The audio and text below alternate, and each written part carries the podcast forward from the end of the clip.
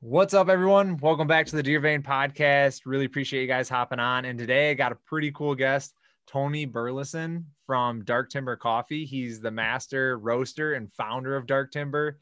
They are a coffee like roaster. I do not know a whole lot about the inner workings of coffee, but like I drink a lot of coffee and I like to support people who support the hunting industry, and Dark Timber does 2% for 2% to conservation.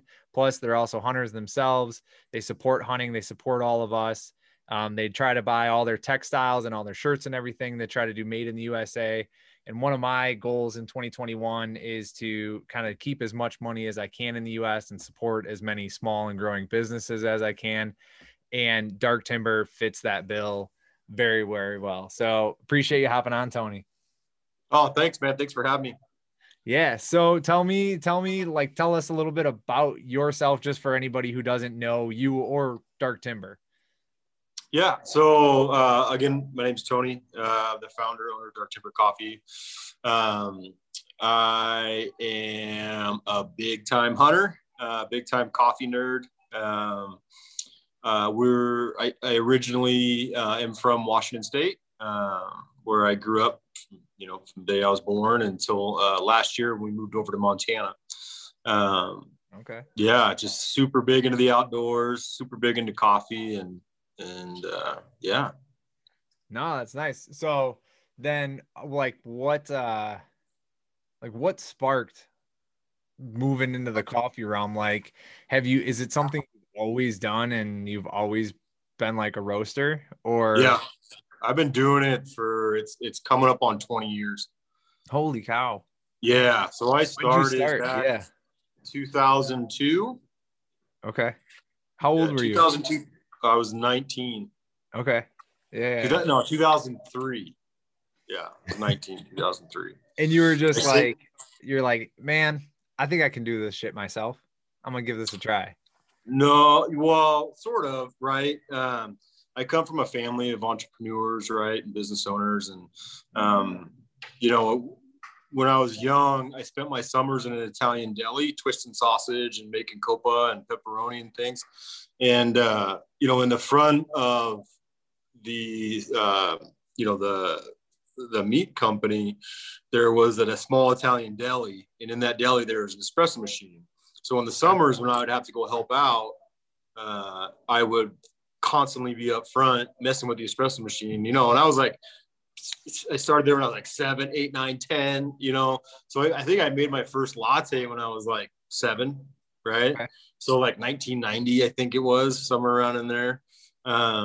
And then, you know, it's always been, I was always intrigued with coffee, right? Because it was something exotic. It came from exotic places. You know, you brought it in, then you kind of put your own touches on it. And there are so many different ways to prepare it, right? So you have like espresso, you had drip coffee, you had all these different ways to prepare it. With typically with a food, you don't get that, right? Or with something, you just don't get those different preparation styles. So it's a pretty cool product in general. And then, you know, so I always knew I wanted to explore it more. And when, you know, when I was in my late teens, I had a job and I'd saved up all my money and I was going to college or whatever. And I saved up enough money to buy an espresso cart. And then I saved up enough money to buy an espresso machine and the grinder and everything that goes with it. And then from there, I was able to find a little location for it. In a city called Kent in Washington. So it's in Western Washington. And then from there, from that little cart, I had opened another cafe soon after that. So like by a cart, you mean just like on wheels, you're moving around in the city? On wheels, moving around. They're not very popular anymore, but they were really popular in the late 80s, in the early to mid 90s. Yeah, it's kind of how espresso was prepared a lot of the times, you know, in that time frame, right?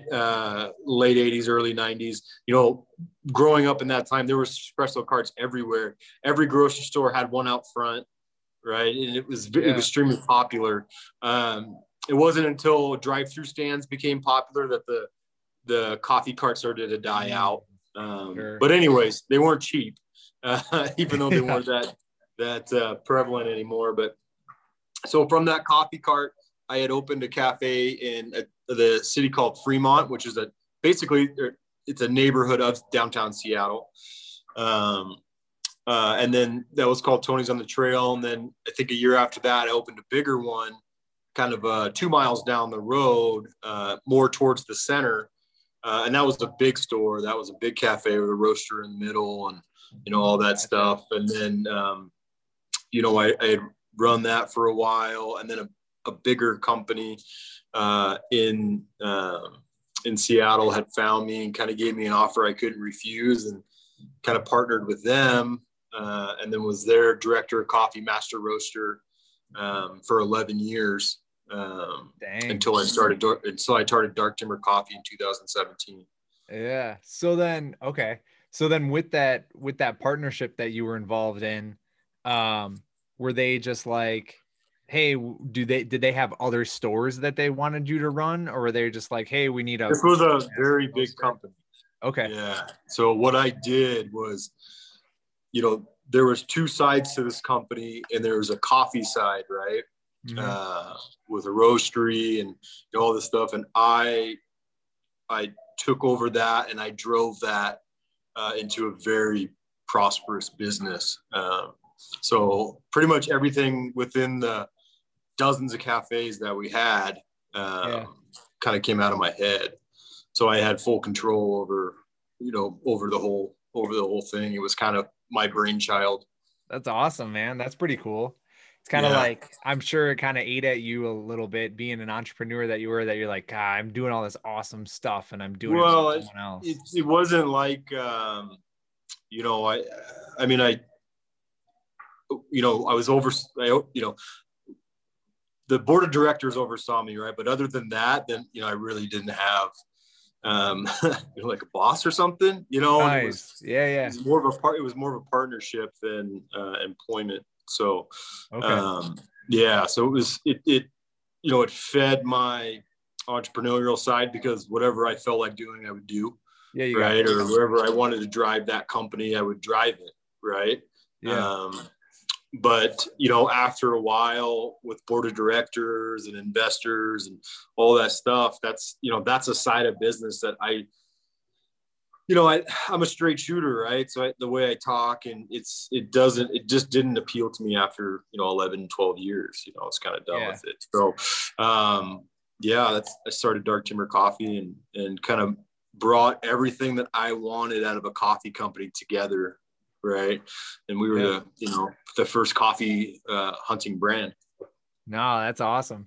So then I imagine, like, when you bring investors and you bring a board, and people aren't buying into the company that you worked for because it was cool and they liked coffee. They're buying into it probably for financial reasons.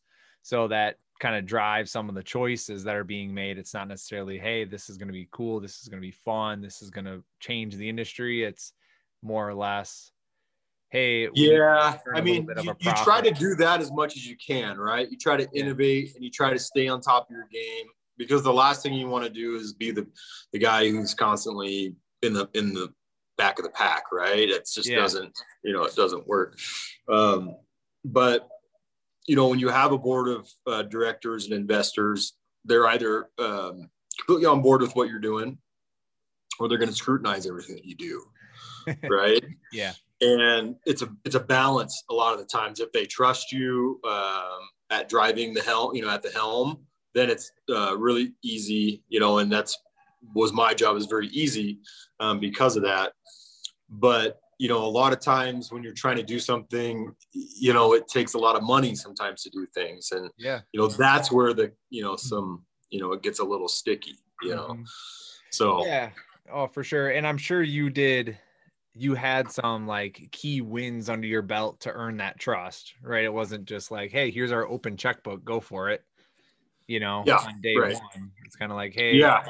It's they're on board with you, and you have a performance. Stellar performance, and not that everything you touch turns to gold, but you know, majority of your decisions are correct. And what you how you envision things going works out. No, right. That's cool. And also at that point, you know, if being an entrepreneur, it's kind of like having, you're like, how do I want to say it? You're like getting to play with a little bit of other people's money and learn with a little bit less risk than the sense of if you're totally on your own and you fail, like you got nothing left. Almost like a, well, I mean, you never want to play with somebody's money with blatant disregard of consequence, right? You have to make a calculated risk and assess, you know, what the risks are, right? And try to mitigate those risks to protect investment.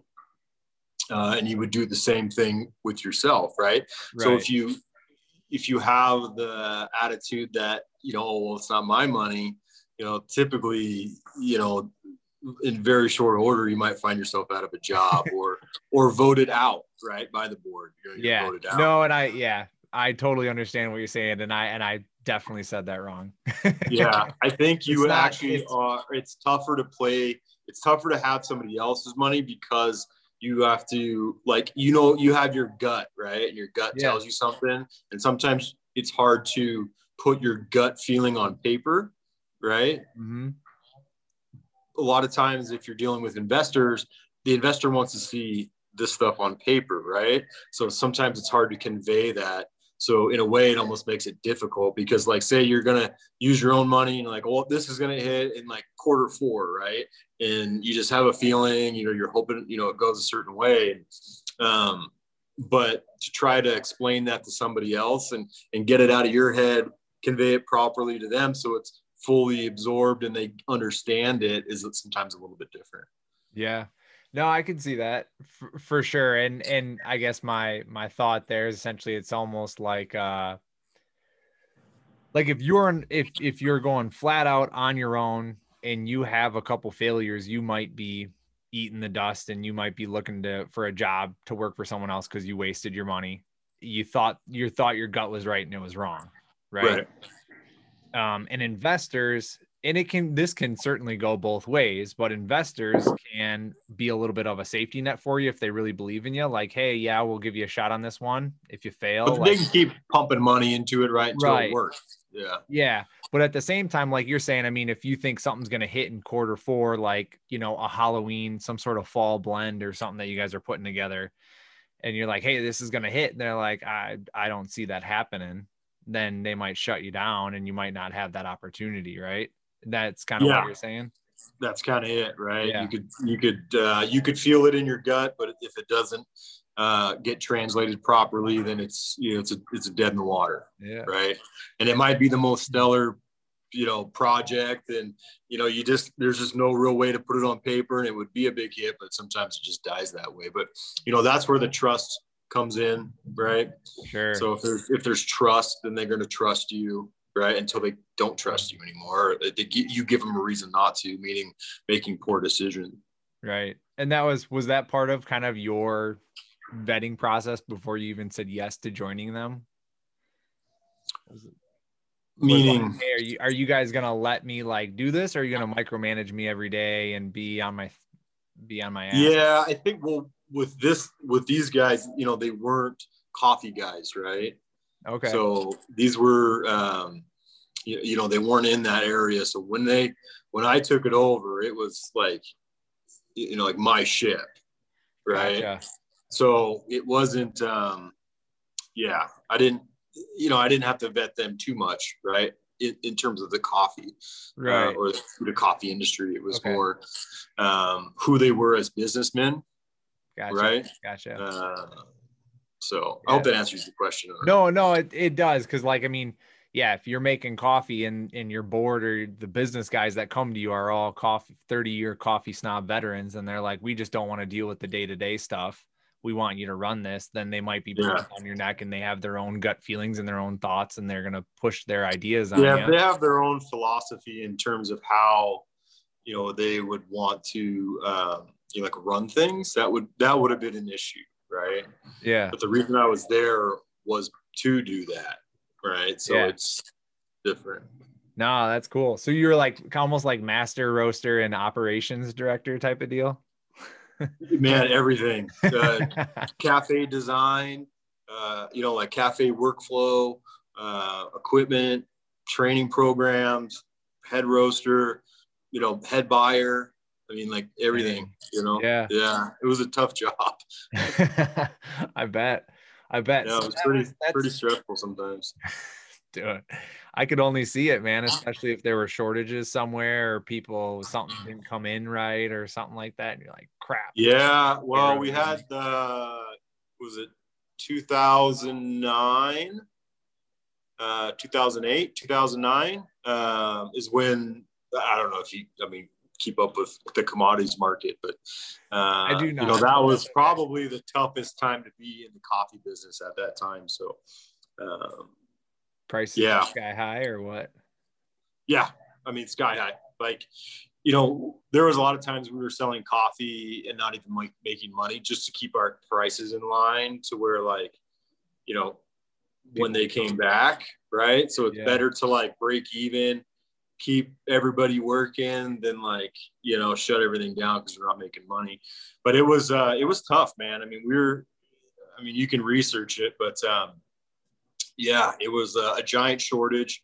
I think Brazil had cut their, or had increased their in-country consumption. We had a La Roya outbreak, which is a coffee rust. So like all these different things came together and it created coffee like super expensive. But yeah, so you weathered that and stuck around there for 8 more years until 2017. And then you were like, hey guys, I loved it, but I'm out. Yeah, it was pretty, you get to the point where you've kind of done everything, right? You get to the point where the company has grown to the size it was, like, internationally, right? And you've kind of done everything. The company hit a baseline and it's just its cruising altitude, right? Yeah. And there really is no more growth, right? Up or down. You're just kind of doing it. Business as usual, right? And I'm not that kind of person, you know, so I get really antsy and I get really just like, so I have to keep, you know, I have to keep improving and I have to keep innovating. And that's just who I am, right? Yeah. I can't stand being stagnant. And, you know, when you take a company up like that and you ride that ship up with them and then you hit that cruising altitude and you're just kind of there, you know, you have to make a decision, right? You're like, am I in it just to be here and this is what it is? Or am I going to, you know, we're going to part ways and I'm going to go do something where I can feed that side of me that wants to innovate, that wants to keep things fresh and that wants to do something that, you know, that I can build up again. Yeah.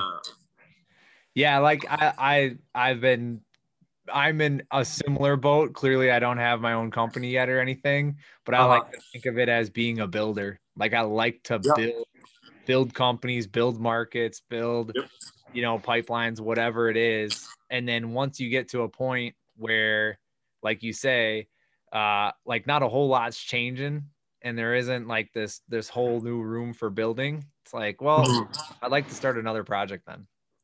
Yeah.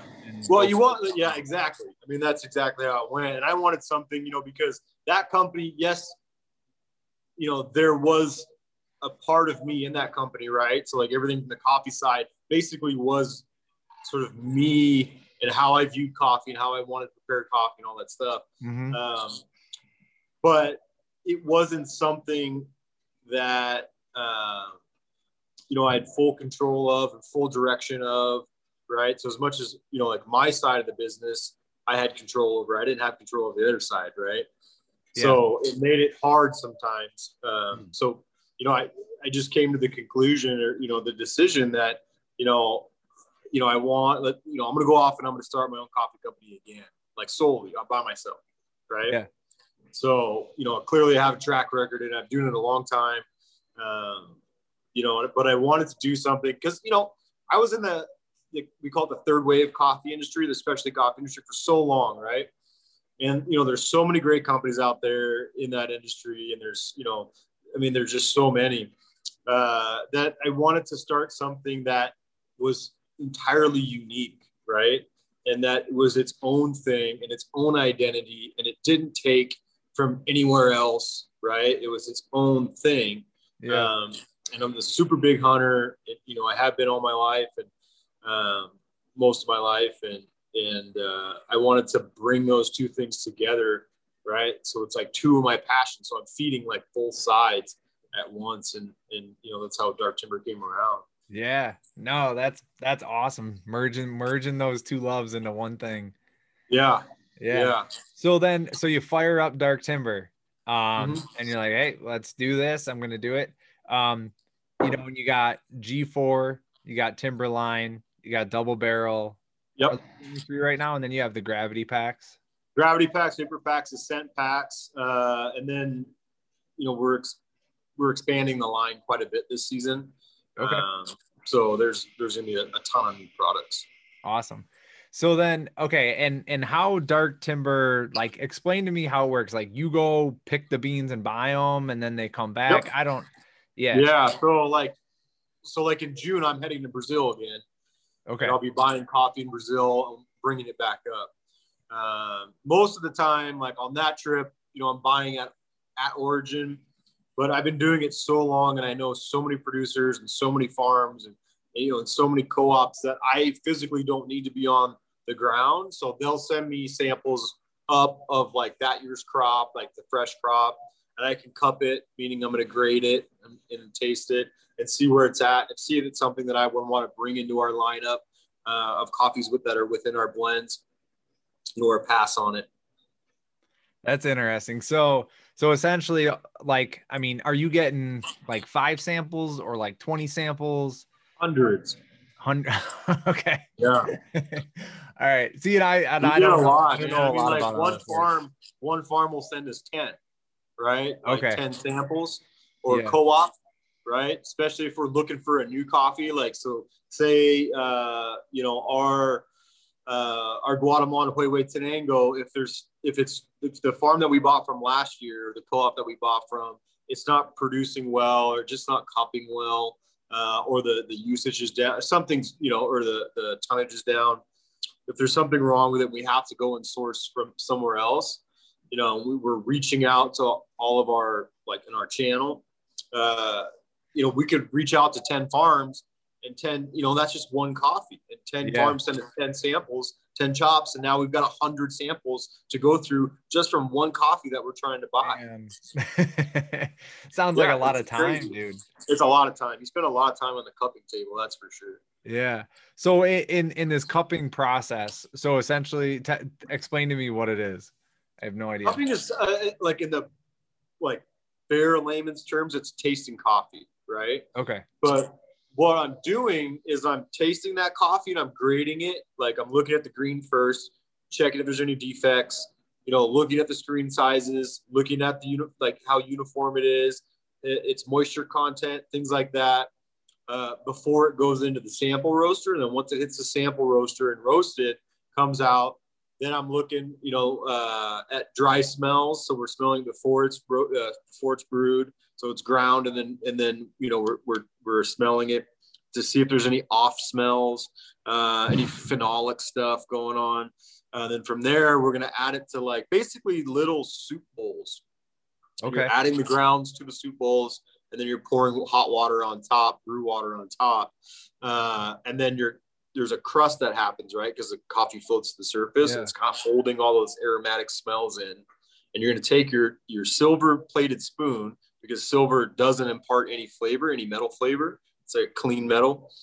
And you're going to break that surface. You're going to smell as you're breaking it to see if there's any off-putting smells, things like that in it. And then from there, you're going to kind of scoop out all the grounds, and then you're going to fill your spoons up, and then slurp it like soup.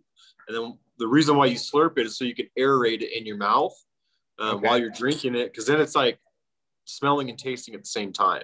Right. Sure. So it makes those flavors kind of pop.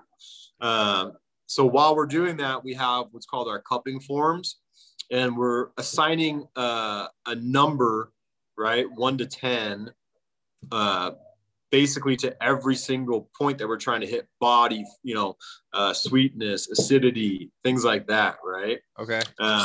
And try to get an end total number. So we're going to total them all up, and then we're going to get some number. And that some number is either going to be, you know, if it's a coffee we'll take a look at, it's 85 points or higher. So typically it's going to be 88 points and up. Anything below that, we're probably not going to even take another look at.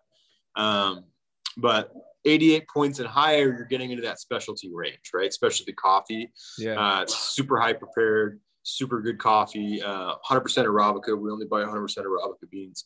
And then from there, you know, we'll take our cupping notes.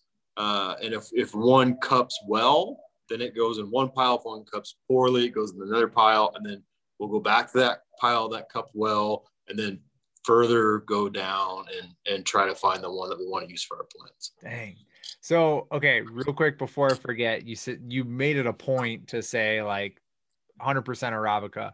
What is that? Makes me think that there's other people who don't use 100% Arabica, and what is the benefit of using 100% Arabica? Yeah, Arabica coffee is the only coffee that can be certified as specialty, or even mentioned as specialty, right? Oh, so there's two different kinds of coffee. There's a Robusta coffee and an Arabica coffee.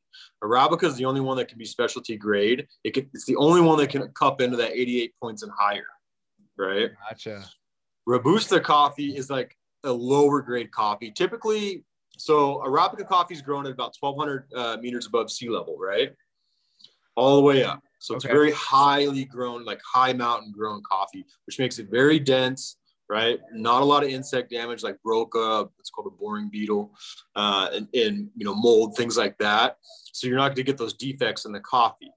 Because they're so dense, they have such a complex flavor profile, right? So they're just better coffees all the way around. Now, Robusta coffee is kind of grown at 1,000 feet or 1,000 meters above sea level, all the way down to sea level. So those are the ones you see that come out of Vietnam, Thailand. You know, there's still a lot of Robusta that's grown in Brazil, Colombia. There's some Robusta there, and sprinkled all through Latin America. Gotcha. But what that coffee is the screen size is a lot larger. Screen size is the actual size of the seed or the bean. Mm-hmm. It's going to be a lot larger. It's going to have a mustier flavor to it. It's going to have higher caffeine content though. So when you see these coffees that say like 3 times the caffeine, or like high voltage, or like all these little like bam sayings to them. Yeah. Those are predominantly Robusta coffees, and they're super cheap. And you're probably paying a super high premium for those coffees, and the companies that are selling them to you are making a lot of money. Oh man, that's interesting. That is, see, and I would have never known that. This is like, if you're watching this at all, you're just seeing me smile because this is so interesting to me. These nuances within industries on how people like you said, like they're probably selling it and marketing as like highest caffeine content. You know, well, they know that's like, I mean, that's what, you know, a lot of these users want. They want caffeine, right? They want this like, you know, and so they're going to market that like 3 times the caffeine or whatever, which Robusta is going to have that as opposed to Arabica coffee, but it's going to taste like garbage. Right. You know I mean? So that's like, and most of these coffees that are Robusta, right? And, you know, 3 times the caffeine, they're all roasted super dark. Right. Okay. Yeah. They're going to mask any flavor, off-putting flavors, things like that. They're going to try to mask it with smoke and the roast process. Right. So, yeah. Gotcha. Yeah. You don't buy any Robusta. I mean, Folgers is Robusta. So there you go. Yeah. Yeah. And I'm not. U-Ban. That's all Robusta. That's why it's like $6 for 2 pounds, you know? Right. Okay. Gotcha. Yeah. I would think that that's your standard gas station coffee. Yeah. Or gas station coffee would be, you know, if it does say 100% Arabica, you know, it can be Arabica coffee, but it can be commodity grade Arabica coffee, right? So like super low grade, you know, doesn't pass the test to be specialty coffee. It's still Arabica coffee, but it's sold at commodity prices. So like McDonald's, when they had that whole like 100% Arabica, that doesn't mean anything. That just means that they're buying cheap. You know, and I don't mean to bash another company, right? But it's I mean, you know, like if anyone thinks McDonald's is buying the highest end coffee and selling it for $1, you're kidding me. Like they can sell it to you for $1 with the lid, the cup, the labor that goes into it, and still make money. Think about how cheap that coffee is. Right? Exactly. No. And I used to sell a lot of LED lighting projects and LED lights. Uh-huh. And you want to talk about like nuances in product, like, and right. how I'm sure things can get. Yeah. I mean, you go to Home Depot or to Lowe's or whatever right now, and you look at the shelf, you're like, what the hell is the difference between all the LEDs? And my job was to like kind of explain that to people and make sure that, you know, no name brand X that's selling their stuff for $5 a light bulb is, make sure the customer knows that like that's not even close to what this light bulb is at $9, you know, or whatever. Right. Yeah, but they're both light bulbs, right? Right, and they're both LED. What's the difference? Right. So that's kind of what they're doing, right? Like coffee is coffee, right? Yeah. But I mean, you split it down, you can start to see the differences in it. And even Arabica, like there's even within Arabica, right? Oh yeah. So exactly. Like you're saying, and there's a higher grade, Robusta. It's just never. I mean, it just can't. It's just not good. Yeah. No, that's interesting. That's super interesting. Okay, so then tell me how you came out with your three with G4, Timberline, and Double Barrel. Like, tell me about those. And yeah, so the G4, we'll start with that one. That one's a pulp natural coffee. So the process of the beans that are in that blend are a natural process, meaning that the cherries are going to come off the plants. They're going to go onto the patios and they're going to sun dry with the cherries still on the beans, right? Coffee beans are actually seeds. They're pits, right? And they're a pit of a cherry that comes off the coffee plant. So they're either red, yellow, like a yellow Bourbon, red Bourbon, Mundo Nuevo, like all these different kind of varietals within that coffee plant are going to have different colored cherries, different colored fruit. So it's the pit, and what they're doing is those cherries are going to come off the plant and they're going to go on the patio and they're going to dry until they're about 13% moisture, which is the cured point, right? It's cured, it can be bagged. This is amazing. You've been doing this for so long. I have absolutely no idea about none of this stuff, and I'm finding this so fascinating right now. Yeah, dude, this is the tip of the iceberg, man. Yeah, this is like coffee 101 stuff. Oh man, keep going. Yeah. So the cherries come off the plants. They go on the patios. They go to dry in the sun. A lot of times it's called sun-dried coffee. And then from there, they go to the mill where they're hulled, husked, and then processed, right? They'll go through the mill. They'll go through the shakers. They'll get rid of any foreign debris, any sours, anything like that. We'll kind of get sorted out if they have a magic eye machine. You know, as the coffee pours through it, it knows the shape and the color. So as it comes down these little shoots, if it sees one that's a different color than the rest, it'll like spurt a little piece of like a little tuft of air, and it'll kick those beans out. It's like in the blink of an eye too. It's kind of crazy to see it happen. But so they'll get sorted out there. So there's some natural coffees in it, right? Some naturals, and then there's what's called a pulp natural. Now, pulp natural means that they're going to take those coffees off, the cherries off the plants. They're going to send them to the mill, a wet mill, and they're going to push all those seeds out, push all the pits out, but they're not going to wash them. They're just going to put those out on the patio. So you're not drying them with the cherry on, you're just drying them with the cherry off. Yeah. Okay. So that's what's called a pulp natural. So that's similar in most of the process, but you just don't have a cherry on it. Okay. So those two style coffees are in that blend, that G4 blend. So what that does is that gives that coffee a sweeter, more fruit note to it, right? Because you have more of those juices and more is the essence of the cherry, right? What's called mucilage.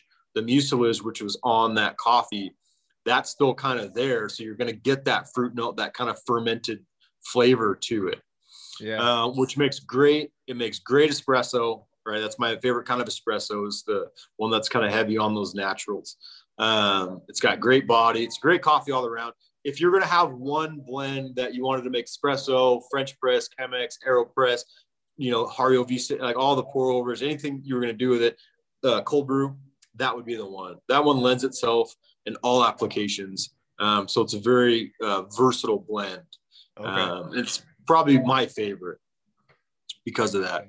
The next is the Timberline blend. The Timberline blend is an all washed coffees, right? So it has coffees that have been washed. So the cherries come off the plants, they go to the mill, they get hulled, right? They get pulped, and then they go into water, right? There's these big, long sort of water troughs, right? That carry, usually it's a stream that they've cemented in these little troughs, and they'll dump the coffee in and wash it out. And what that does is it kind of gets rid of that fermented flavor to it, right? So you're not tasting some of those like heavy fruit notes, and you're tasting more of that subtle floral, citrusy kind of flavor that you get with a washed coffee. Okay. So that's a washed coffee blend. That one's, it's awesome for drip coffee, right? Awesome for pour over. It's awesome for French press. You know, it's just a great coffee for that sort of drip application.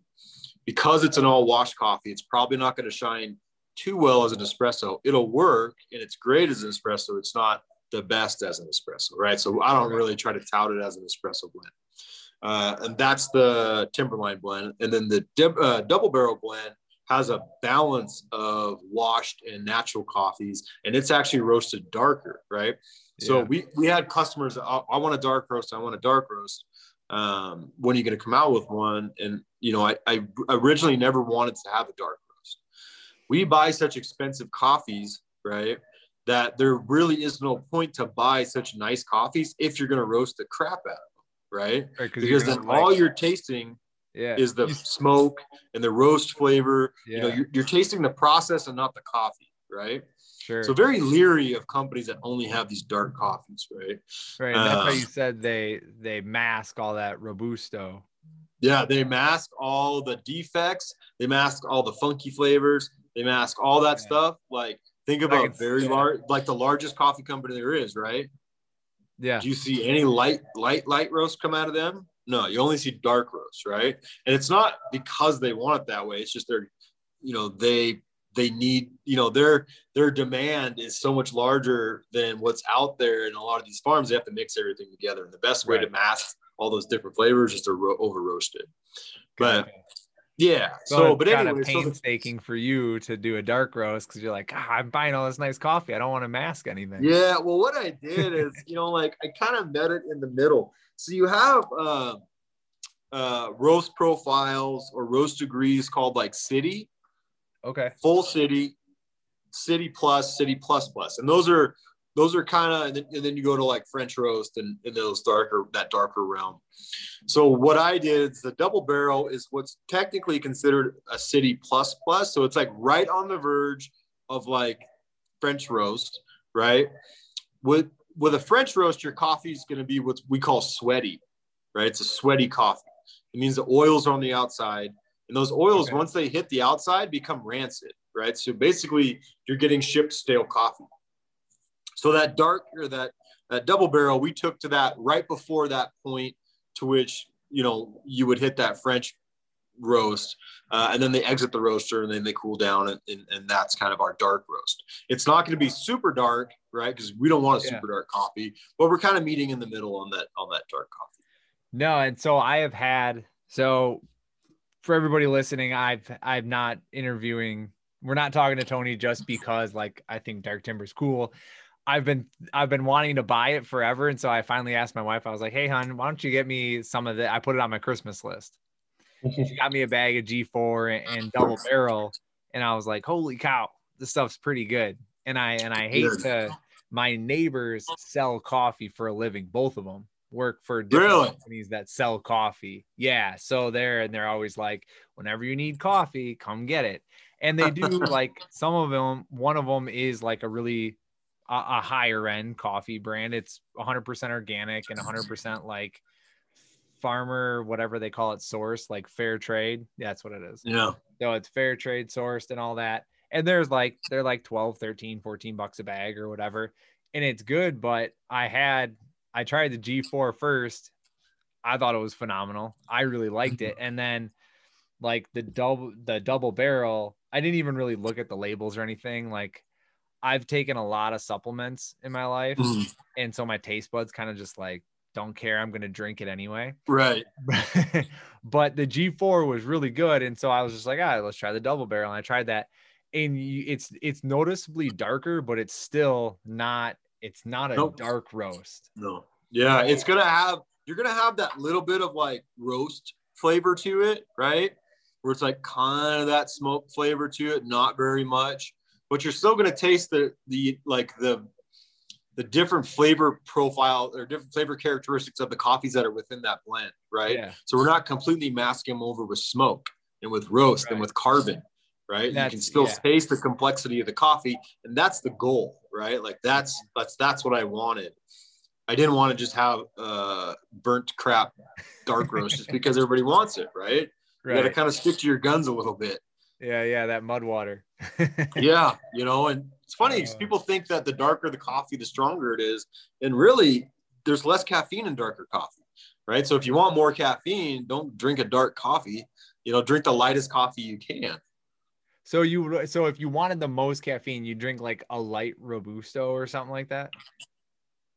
If you wanted the most caffeine, you would drink like a, you know, there's, you know, they're making green coffee extract, which is like you're starting with the most caffeine you could ever have within that coffee. If you wanted to go to a roasted coffee, you would go a light roast, Robusta, if you were just looking at in terms of caffeine content. Okay. Gotcha. Yeah. No. So that was, and that was, I had tried the G4 and the double barrel, and I ordered the Timberline recently. So I'm excited to get that. Whenever it gets here in whatever, a few days. But did you place an order?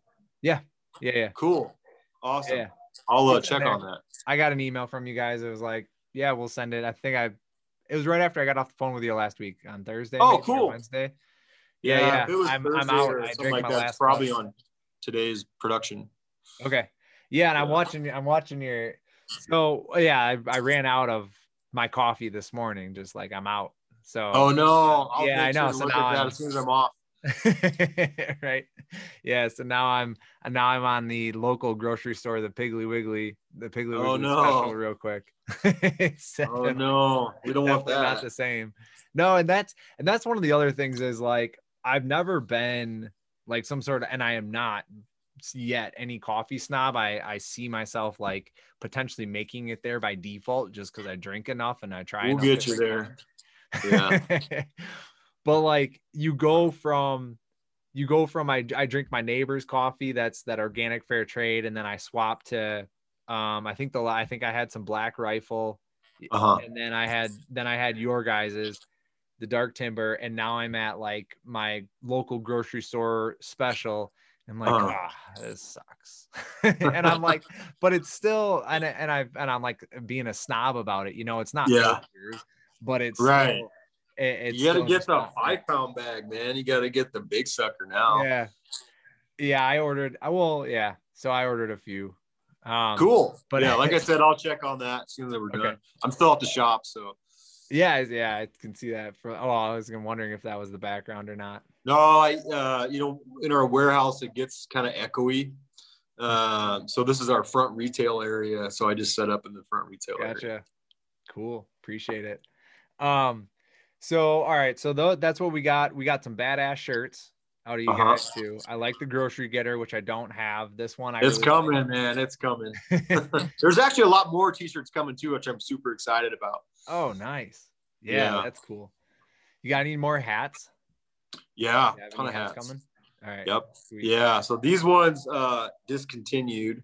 These ones aren't coming anymore. We got, those are only for OGs. Yeah, only for OGs. We got like 5 new styles of hats, I want to say. Okay. Sweet. Yeah. When are those, like, if people go to place an order, like for me personally, like when I want to support a company, like when I buy like Dark Timber, I like to buy their product. And then if I like their product in my next order, I like to buy some swag, like a shirt. Yeah.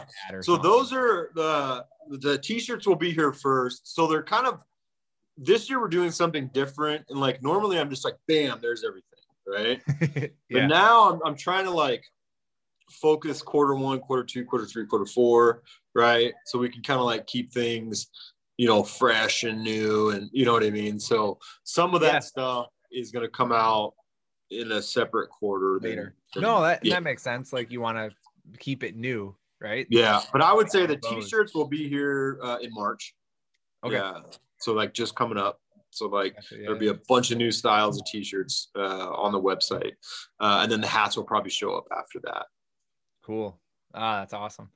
All right. So is there anything else you want to tell people about your coffee besides buy it?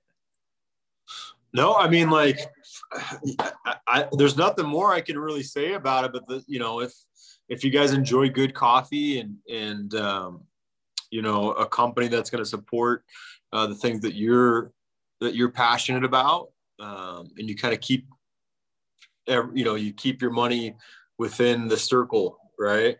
Yeah. Think of us, right? You don't have to buy from us, but just always think of us, Yeah. No, and we're not done with the podcast yet. I just wanted to make sure before we left this segment, sure, a different segment, that we get all that in. And the other thing is your bags are $12 a bag, which is on an expensive side, but at the same time, like, you're putting out a really nice product. Yeah. And some people might look at that, and my thought to those kinds of people who are like, I don't want to spend that much on a bag of coffee, just try it once and then go back to your Folgers and be like, shit. Yeah. You can't, like, when you're looking at specialty coffee, right, and trying to, especially at the grocery store, is the worst, right?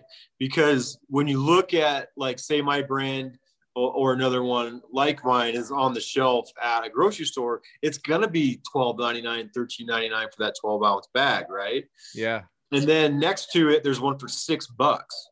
Well, tell yourself, why is that coffee $6?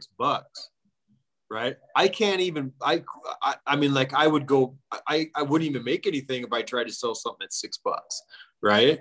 I mean, there's just no way. I would lose quite a bit of money if I did that, right? Because the coffees that we buy are so expensive and so nice, right? If you look at a coffee that's $6, think in your head, well, there's still room for that grocery store to make money. Oh, right? Yeah. And you're selling direct. Yeah. And so how cheap is that coffee? Right? If you're just looking for coffee in the morning, you don't really care, then by all means buy that, right? But life's too short to drink crap coffee. And, if you want something that's nicer and that's actually worth it, always, look at those coffee companies that are roasting specialty grade. Yeah. Right. Oh, and before, let's talk about the Gravity Packs, because, like, people are gearing up right now and putting in all their points for out West and putting in their applications and everything. And one of the things that I haven't done it yet, because I'll just drink Mountain Ops Ignite in the mornings. Uh-huh. But this year, if I make it out West, I have possibly one hunt that I might go on. I want to try the Gravity Packs just for fun. You know what I mean? Gravity Packs are great, like, for that application. If you're going to go on a hunt, backcountry or whatever. I mean, they're so much easier, cleaner. Can you explain them? Yeah. So basically the Gravity Pack is a filter pack that's pre-portioned. So our machinery makes it, fills the filter pack full of our coffee, seals it. And on both sides of that filter pack are these little hanging ears, we call them. They're little cardboard ears that hang over a cup, right? So you kind of fold them out over your cup.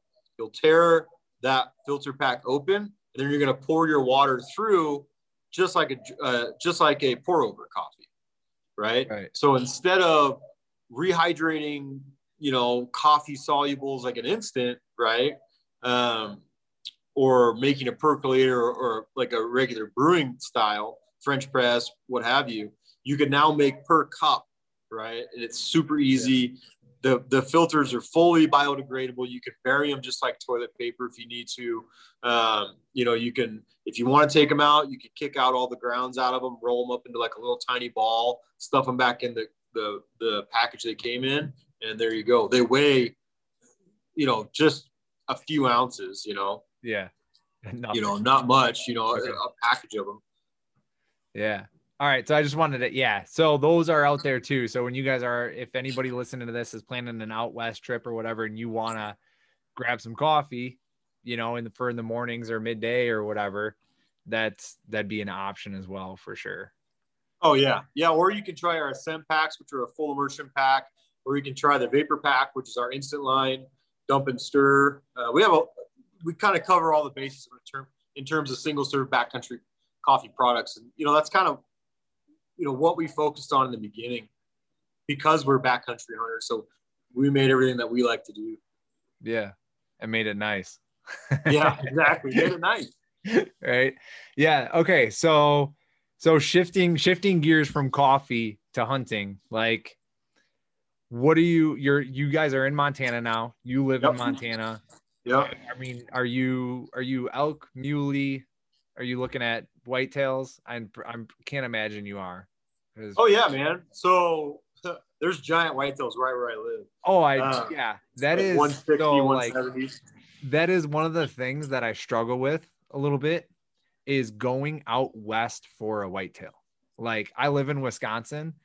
I don't intend, if I go out west, like, I want an elk or muley, but I know, like, the giant river bottom whitetails that are that height in Montana, and people don't target them nearly. Yeah. So, so my hunting season in 2021 consists of this. So, it starts in a month and a half. I'll be hunting spring black bear. Okay. Right in Montana. Right in Montana, right outside my back door. Awesome. And then literally, and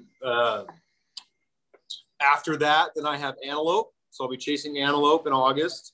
So it goes black bear, antelope, archery elk, just for that first couple of days of the season. And then I'm off to Alaska, up to the the Arctic Circle to do a caribou hunt. Nice. And a moose hunt. Are you doing these with a bow or a rifle or both or what? Bow. Yeah. Okay. Black bear will be both. Okay. Antelope is a bow, and then caribou is a bow. Okay. Yeah, and then my buddies, the group of guys I'm going with they drew a moose tag in that same Brooks Range, awesome. And then a bison tag. So we'll be hunting caribou, bison, and moose. Yeah, you're gonna need to get into shape. You're gonna need to get into shape, pack all that out, man. Oh man, I'm already in mountain shape. But yeah, I know, right? It's gonna be quite a bit. But so after the caribou hunt, then I'll come back and finish out archery elk season. And then after that, then I will go on a Rocky Mountain bighorn sheep hunt. No way, so really? On a sheep hunt. Nice. And then after that, then I'll be trying to kill sheep and then mule deer. And then I have a ton of what we call B tags. So I'll be killing tons of whitetail does, probably another 4 or 5. So yeah, it's a busy hunting season for me. Oh, that's awesome, dude. So then does your elk season start right at the end of August or early September? It's first Saturday in September. So it's on the 4th this year. Okay. I think last year it was on the 3rd. So I mean, that's not so I was thinking, like, if your elk season was late August, like, I mean, you're kind of getting into that rut time frame, but not really. You might get some pre-rut stuff in August. The odds of you killing a giant bull are fairly decent in that late August time frame, just because they're so bachelored up, they're so up high. You can still find them and they're not cowed up. So, but from that point, then the rut will start to kick on. Our kill season usually is in that 13th to 25th range, right? That's kind of when we like to focus really hard on it. Though last year it went, opening weekend, I was on 4 giant herd bulls and a bunch of satellite bulls, and I missed a big 6-point. I mean, it was crazy for opening day, like a 360 bull. Yeah. Nah. And you weren't able to seal it? No, he just wouldn't come out of his cows. I mean, if you came in there, if you were a bull and you went in there, my phone's just blowing up. Sorry. No, it's cool. I understand you're popular. Yeah. If you're, if you were a bull and you went in there, yeah, he'd be coming at you and doing all that stuff. But, and that was because he was. Yeah. Yeah. Yeah. And then, so it was hot and heavy there pretty quick, and then it shut off, and then it was was kind of a rough season after that, but I ended up shooting a bull on, I mean, just a freezer filler, but sure. No, that, so then in early, if anyone listening to this is thinking about going out west, I mean, most people, like you said, are looking at that September, 13th to like the 30th, essentially. Yeah. If you were going to like, if I lived where you lived, right. And didn't have elk and I was going to go somewhere for it. I would go the 13th through 25th. I mean, that would be my time frame to go.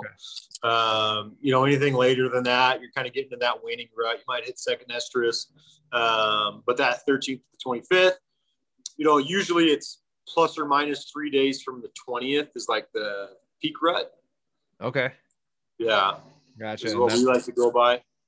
Okay. But usually you can start that 13th to 25th. So anytime within that time frame. Yeah. And then in that early season, is that more of just like knowing the area and kind of knowing where they're probably going to be? Because they're Are you calling to them a ton or no? Oh yeah, that's all we're doing. In like early September and getting them. Oh yeah. Respond. Yeah. Okay. Yep.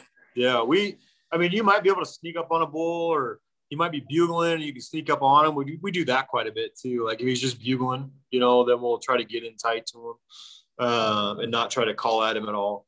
But if he's, cowed up or whatever, then we'll try to challenge him to come out. We'll try to call his cows in, get his cows over to us, and then, try to work him over. But we're calling, but sometimes maybe it's just raking, we don't call it all, just rake, we'll just rake trees. And it works. That is. So I killed my first bull last year. Exactly. You kind of just described the exact scenario. He was bugling on his own. We got in there. Buddy of mine raked some trees, made some cow calls. He came walking right in, shot him at 25. Mm-hmm. What would you say like your favorite hunt is? Like, is it elk hunting or muley? Yeah, muley are my favorite. Hands down. Why is like, and so you were saying that muley is kind of like on your later side.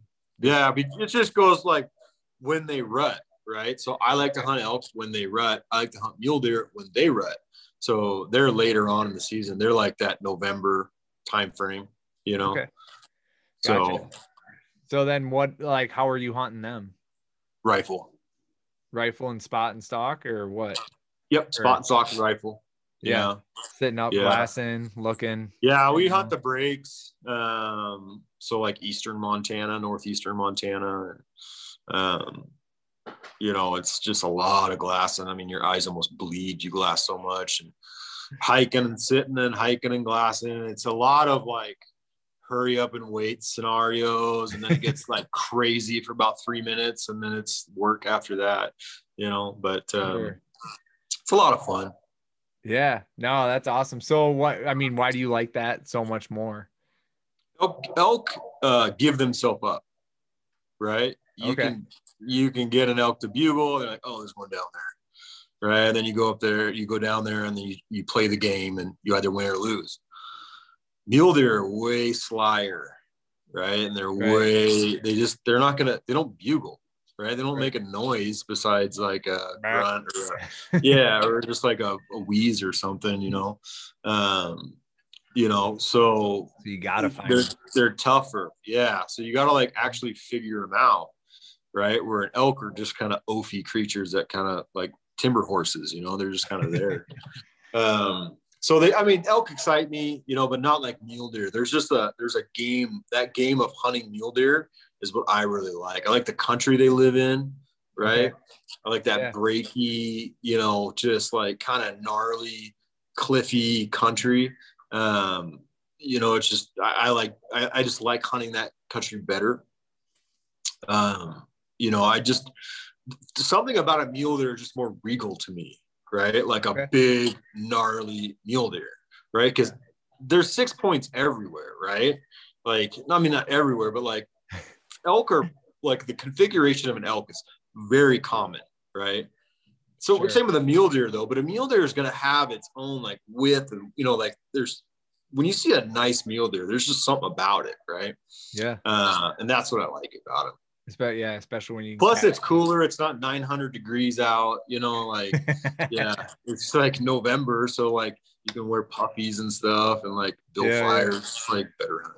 Are you going like out back there, and then are you camping out and staying out there doing everything off your back, or are you guys doing that? Oh yeah, that's the only way we hunt. Yeah, okay. We don't like you know, we don't glamp hunt, like glamping or whatever, like out of a camper or, you know what I mean, like I'm fortunate to live where I live that I can like hunt elk out of my backyard basically, like, you know, like last year, you know, I was on elk like literally 5 minutes from my house and big bulls, but you know, predominantly we're going in like 5-8 miles, and then once we're in 8 miles, then we're hunting around 8 miles every day.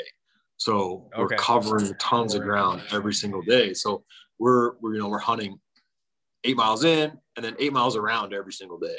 And then we'll hunt 8 miles back out, you know? So, but then, you know, we're blessed to have people locally that we know that have horses. So if we kill, you know, we'll send the SOS and they'll bring horses up and get it out of there. If not, then we're hiking it out. We're not afraid to hike them out, you know? Right. Like my bull this last year was 9 miles one way, and we didn't have horses for that. Yeah. That was 2 trips, 9 miles. So what is that? 36 miles to get that bull out. Man. Yeah. That's a haul, man. Yeah. It's a haul. That's for sure. So would you have any advice? So one of my next hunts is, now that I've killed an elk, the next thing I would like to do is spot and stalk muley. I was thinking with my bow, but you're kind of making it sound hard, man. I mean, it's fun as heck to do with your bow, and I've killed mule deer with my bow. Yeah. And if you know, I'm not going to discourage anybody from doing it, because bow hunting is awesome, and I love bow hunting. I like to rifle mule deer hunt better. If I was to come from a state that, you know, you couldn't hunt mule deer locally, and I had to go out of state to hunt mule deer, I probably wouldn't bring my bow, right? Just because you probably wouldn't have enough time, right? Because bow hunting mule deer is like, it's not like elk where you call them into you, right? You like figure out where they are, you call them in, you'll get a shot with your bow. It's spot and stalk, man, and like you have to have numbers. Like you're gonna fail probably 12 stalks before you can loose an arrow on a mule deer, and right. You know, that might not be true most of the cases. You might find one buck and he's looking uphill and you're coming from downhill and you shoot him, right? You know, so there's always that. But odds are, I'm looking at the odds, like the spread, I mean, you're going to need so many encounters before you can actually arrow one, and that takes a lot of time. And if you have a lot of time and you can take 2 weeks off or whatever, 2.5 weeks, then by all means try to get one with your bow. But if you're short on time, rifle is definitely more efficient. Got it. Yeah, that's gonna be something I'm gonna have to play with. I'm just doing points now. For now, I'm not going this. Yeah. I just had a kid 2 weeks ago. Oh, congratulations, so, man! Yeah. First one? Second. I got a 2-year-old and now a 2-week-old. Nice, man. My daughter she's turning 4 in a few days. Oh, that's awesome. Yeah. That's when's her birthday? February. What'd I do? I gotcha. Yeah. February 27th. 27th. Okay. My boy's the 25th and my daughter's the 6th. Nice, man. My niece and my daughter have the same birthday. No. Nice. Yeah. Makes it super easy. Yeah, I bet. Are they exact? I mean, same born, same day, or no? They just have the same birthday. Okay, she's 15 now. Oh, okay, so she's way off. She was 11. Yeah. All right. I started late. Yeah, whatever, man. Whatever floats your boat, dude. Doing other things. That's right. Well, cool. No, I mean, caribou hunt sounds awesome. All those hunts. I mean, it sounds like you have a hell of a trip. The sheep. Like Rocky Mountain, I mean, that's going to be a hell of a bighorn rifle. Yeah, it'll be a rifle. Yeah. I was actually gifted. Yeah, it was gifted a rifle from my dad. It was gifted to him from one of the like fathers of sheep conservation. Okay. And so I'm going to use that old Weatherby Mark 5 7mm Magnum on that hunt to try to like pay homage to this man who was basically the founder of sheep conservation. That's awesome, dude. That's really cool. Are you going with a guide? Or are you going on your own, or? It'll be on my own. Yeah. Yeah. With a buddy or flat out on your own? I got, there's four of us going. Well, okay. Nice. You got extra eyes. Yeah. We're going to split up and looking at different canyons, you know, different drainages and things like that. Will you guys be scouting this spring then? Scouting, yeah, spring, summer, the whole time. I'm gonna be up there. Yeah, I bet. That's a hell of a hunt to get, man. So I'd be putting a lot of time into that thing. Yeah, I mean, they're pretty rare. Are they rare hunts? I mean, in my understanding, they're a rare hunt. They can be, yeah, for sure. Okay. Yeah. No, that's awesome, dude. All right. Well, anything else on your hunting agenda? Do you ever come out east? Have you ever pondered like, oh man, it'd be nice to go shoot? My family farms 3,500 acres in Kansas. Oh, nice. So they have like giant whitetails, and they have the whole thing on there, and you know, out in the alfalfa and all this stuff, the soybeans and everything they grow. So I've hunted that a little bit. Never for, you know, I've been down there while they're hunting deer and. You know, we've always just hunted upland and stuff, but you know, the farthest east that I've hunted would have to be Texas and Alabama. Okay. Gotcha. Do you have any desire to like come to the Midwest or the East to hunt, or no? Not really. You know, like where I live and just in the West, there's so much game, right? Yeah. So like, I wouldn't leave the whitetails here to go hunt whitetails where you're at, right? Because I have 170-inch whitetails, like I can see almost from the shop, you know, like it's crazy. So you got a nice location. You know, whitetails are great, and I love whitetails. You know, there's nothing cooler than a whitetail in the rut, like when they're just running around here, just stupid as heck. But I love mule deer, you know. Yeah. No, that's freaking cool, dude. I was kind of getting at like, it's funny how like, people from the Midwest and the East kind of like, put the West on a pedestal, like this majesty of backcountry hunting and all this land and these elk that just roar and mule deer that are elusive as hell. And we always want to go out West. Then you talk to people out West, it's like, why the fuck would I want to go out East? Yeah. It's kind of that thing, you know, I'm sure there's great deer and I'm sure there's great hunting to be had. And I know there is. And I think there's a, you know, the tradition of hunting there, you know, I think is held up a little higher there, you know, like that whole tradition of like deer camp and, you know, kind of all that stuff, like is very big over there. You know, here it's, like it's more backcountry hunting. You got giant mountain ranges. You have tons of places to explore. You know what I mean? You don't have to sit in a tree all day, you know, you can like move around. And, your hunting doesn't end after 3 hours, you know? Yep. Oh yeah. No, there is something to be said about like, you know, going out West in September and hiking and backcountry and doing the whole 9 yards and then coming back and sitting in a tree stand and going, what the hell am I doing? Right. And like, I've hunted tree stands, you know, and it's fun if there's a lot going on. Right. You know what I mean? But if there isn't, you're just like sitting there. Like, thank God for like, you know, apps on your phone, you know? Yeah. Yeah, exactly. All right, man. Well, we're over an hour for sure. I really enjoyed this podcast. Really appreciate it. Yeah, man. It was fun. Anytime.